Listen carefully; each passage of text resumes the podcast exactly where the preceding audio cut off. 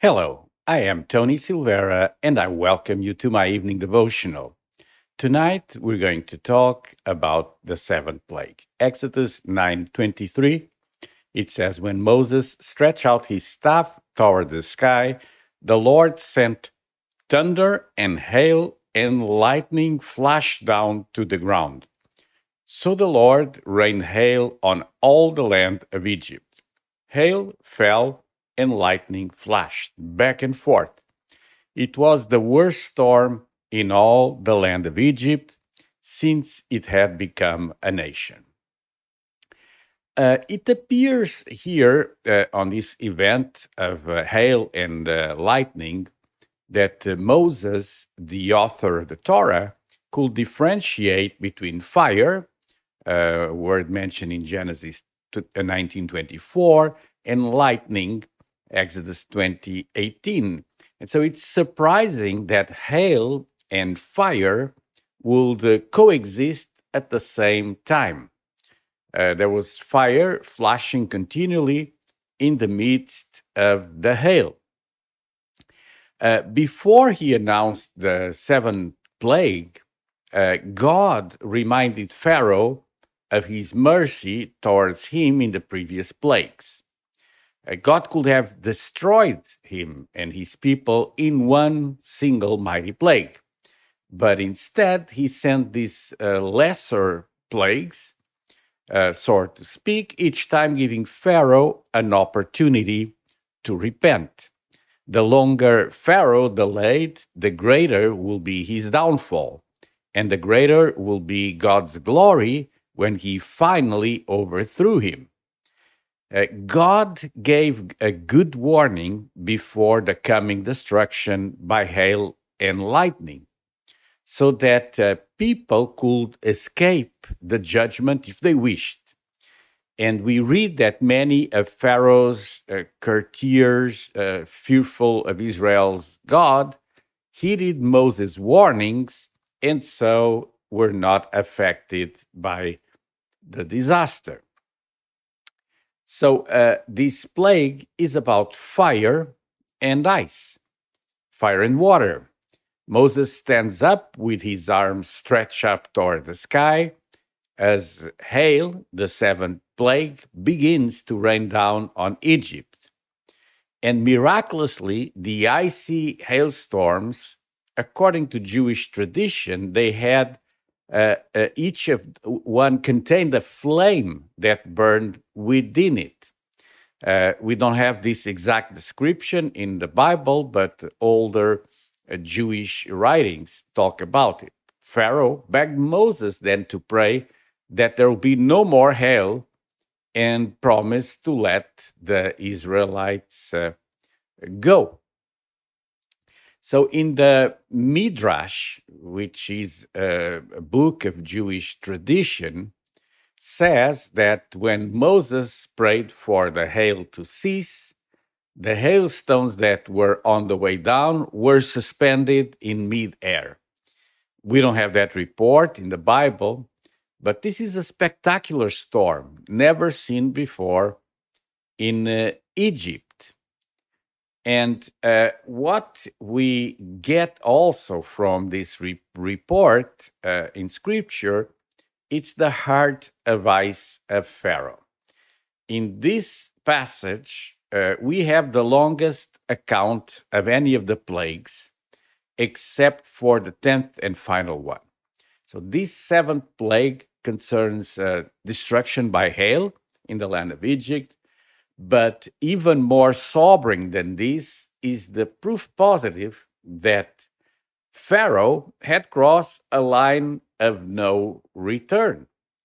He was uh, now seen to be irremediably reprobate, in spite of incontrovertible evidence. Pharaoh will not surrender to God. And just like Pharaoh, some people have ice cold hearts that will not surrender to God in spite of clear circumstances showing that the Lord is doing a show of force. Also, in this uh, story, uh, we find a confrontation with the gods of Egypt. Uh, the catastrophe of, of, the hail was a mockery of the Egyptian uh, heavenly deities, including Nut, the female representative of the sky and personification of uh, the vault of heaven. Also, Shu, the supporter of the heavens who holds up the sky, and Tefnut, the, the goddess of, of moisture.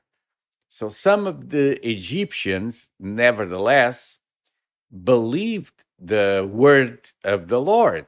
So when they were uh, uh, warned by Moses, they took necessary precautions. Uh, Exodus 9 20, 21 uh, he that feared uh, the word of the Lord among the servants of Pharaoh made his servants and his cattle flee into the houses. And he that regarded not the word of the Lord let his servants and his cattle in the field.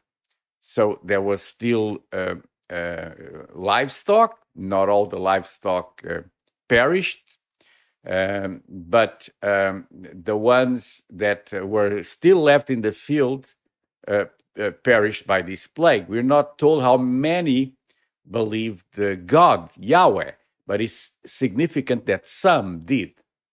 The hand of the Lord was persuasive in their lives. And so, even though they ran the risk of being ostracized, they obeyed the word of the Lord, and no doubt that some 24 hours later, they were glad they had. The storm was strong and heavy, but Pharaoh was a proud man, and his heart didn't move. Some people, people like uh, this man, remain in their ungodliness. Concerning another situation in scripture, the book of Hebrews 3:15 it says, as it is said today, if you hear his voice, do not harden your hearts as in the rebellion. This rebellion, it's another uh, instance uh, in scripture, but the advice is the same. If you hear the voice of the Lord, do not harden your heart. So maybe tonight uh, you're watching this devotional by curiosity and your heart is being hardened against God, the things of God, or church, or uh, preachers like me, um, I would like to tell you that God can use circumstances like He used with Pharaoh. He created those circumstances.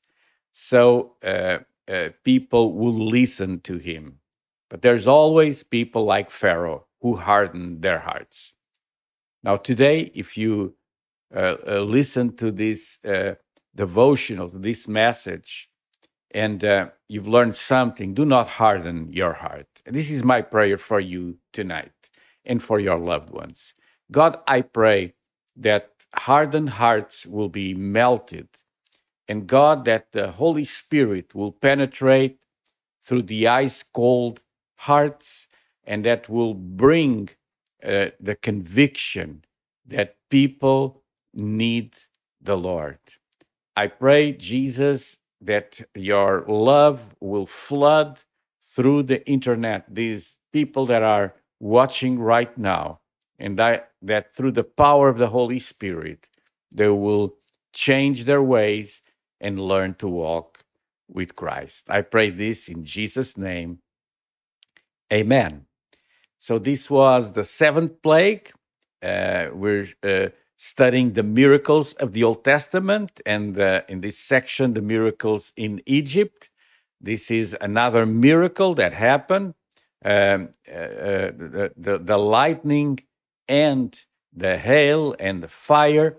So I hope you enjoyed being with me. I'm here every weekday at 9 p.m. You can consult um, the archives at myeveningdevotional.substack.com, where you can get um, the audio version, that's a podcast, the outline, the written version, and also a link to the YouTube uh, video. If you enjoyed this devotional, please give it a thumbs up.